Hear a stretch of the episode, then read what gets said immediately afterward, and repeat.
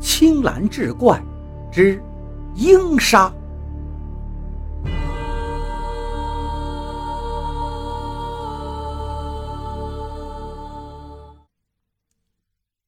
听说鹰犬处长要跟人斗鹰，晌午没到呢，那飞鹰谷里就来了不少看热闹的人，就连日军大佐佐藤纪之也领了一队鬼子兵前来观战。晌午时分，布图和那个老盖准时携鹰而至。布图一脸不屑地问老者：“想要怎么比？”老者说：“简单点谁的鹰？”在这神鹰山上，先抓到第一只猎物，谁就算赢。布图一听，点头说好，然后又带着一脸谄媚的笑容，请佐藤出面当裁判。一切准备妥当，布图便叫来十来个年轻人，手持木棍，在灌木丛中一顿搅和。不大一会儿，就从一处矮树丛里窜出了一只兔子。撒腿就跑，不待主人发令，布图和那乞丐老者肩上的猎鹰便同时振翅起飞，犹如两只离弦之箭，直往那只兔子扑去。不成想啊，那竟是一只经验丰富的老山兔，一见有猎鹰追捕自己，并不怎么惊慌，两条后腿拼命地向前跑啊。身子低低的贴着地面，速度快得像出膛的子弹，蹭蹭蹭直往前跑去。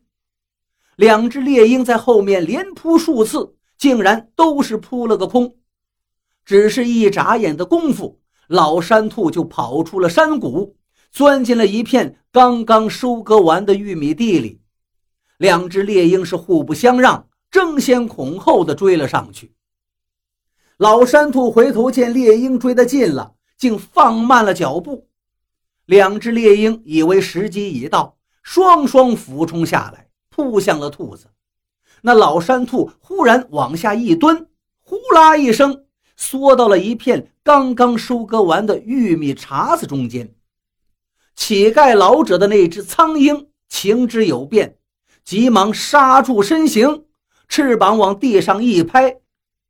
硬生生的拐了个弯飞了开去。而布图那只雕鹰却因为俯冲下来速度太快，刹不住车，一头就朝那地上那片尖突突的玉米茬子上撞了过去。只听“噗呲”一声，竟被两根玉米茬子穿胸刺过。老山兔以为得计了，刚从玉米茬子下钻出半个脑袋。早已守候在旁边的那只苍鹰立即俯冲过来，将他抓个正着。四周观战的乡亲们震天价的叫好啊！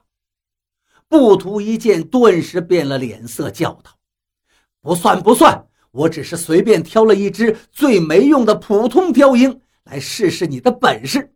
我最厉害的还没放出来呢。”乞丐老者明知他是在耍赖狡辩，却并不恼怒，巍然一笑，道：“那就请你将最厉害的猎鹰放出来，让老朽开开眼界吧。”布图咬咬牙道：“行，刚才那一场咱们只能算是赛鹰，接下来这一场才是真正的斗鹰。”乞丐老者问道。你想如何斗法？布图瞳孔一缩，眼中杀机顿现，嘴里冷冷地说道：“你我各自将鹰放出，让他们在空中雕琢搏斗，不死不休。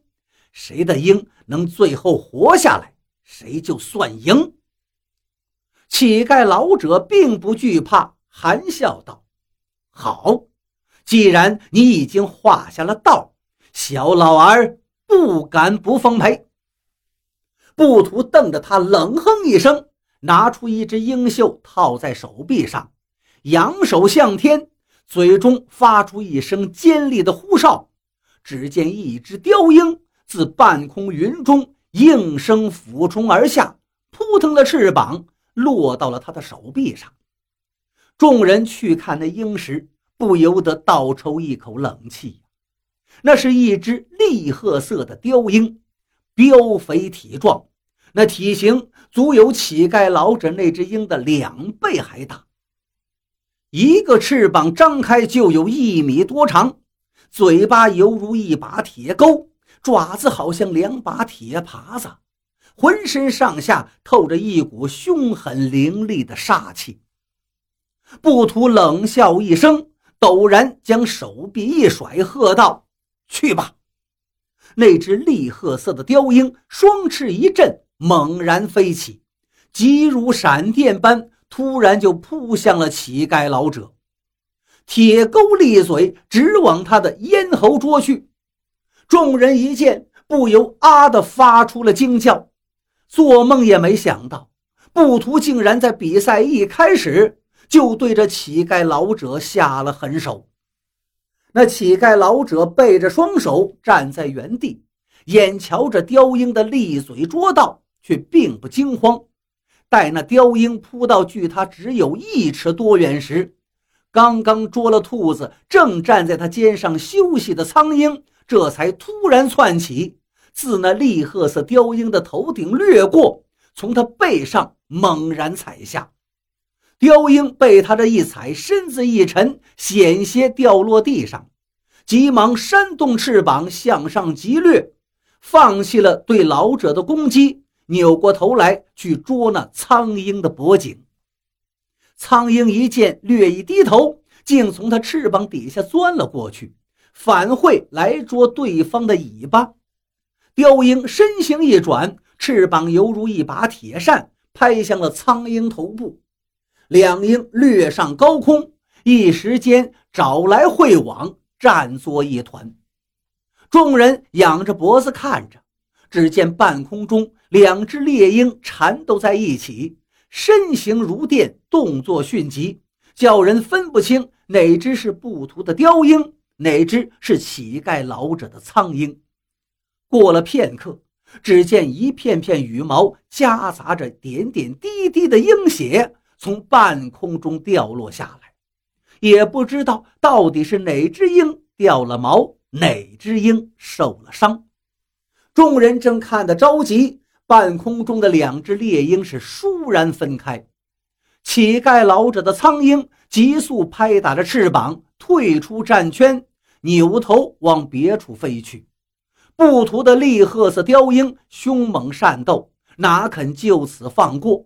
厉声怪叫着，快速追了上去。苍鹰似乎有些怯战，急忙振翅逃窜。两只猎鹰。一逃一追，就在山谷上空转起圈子来。布图瞧着自己的猎鹰已然占了上风，以为便稳操胜券了，不由得把手抄在胸前，脸上露出得意的笑容。而再看那位乞丐老者，一点也不着急，竟拿出了旱烟锅子，蹲在地上，悠闲地抽起烟来。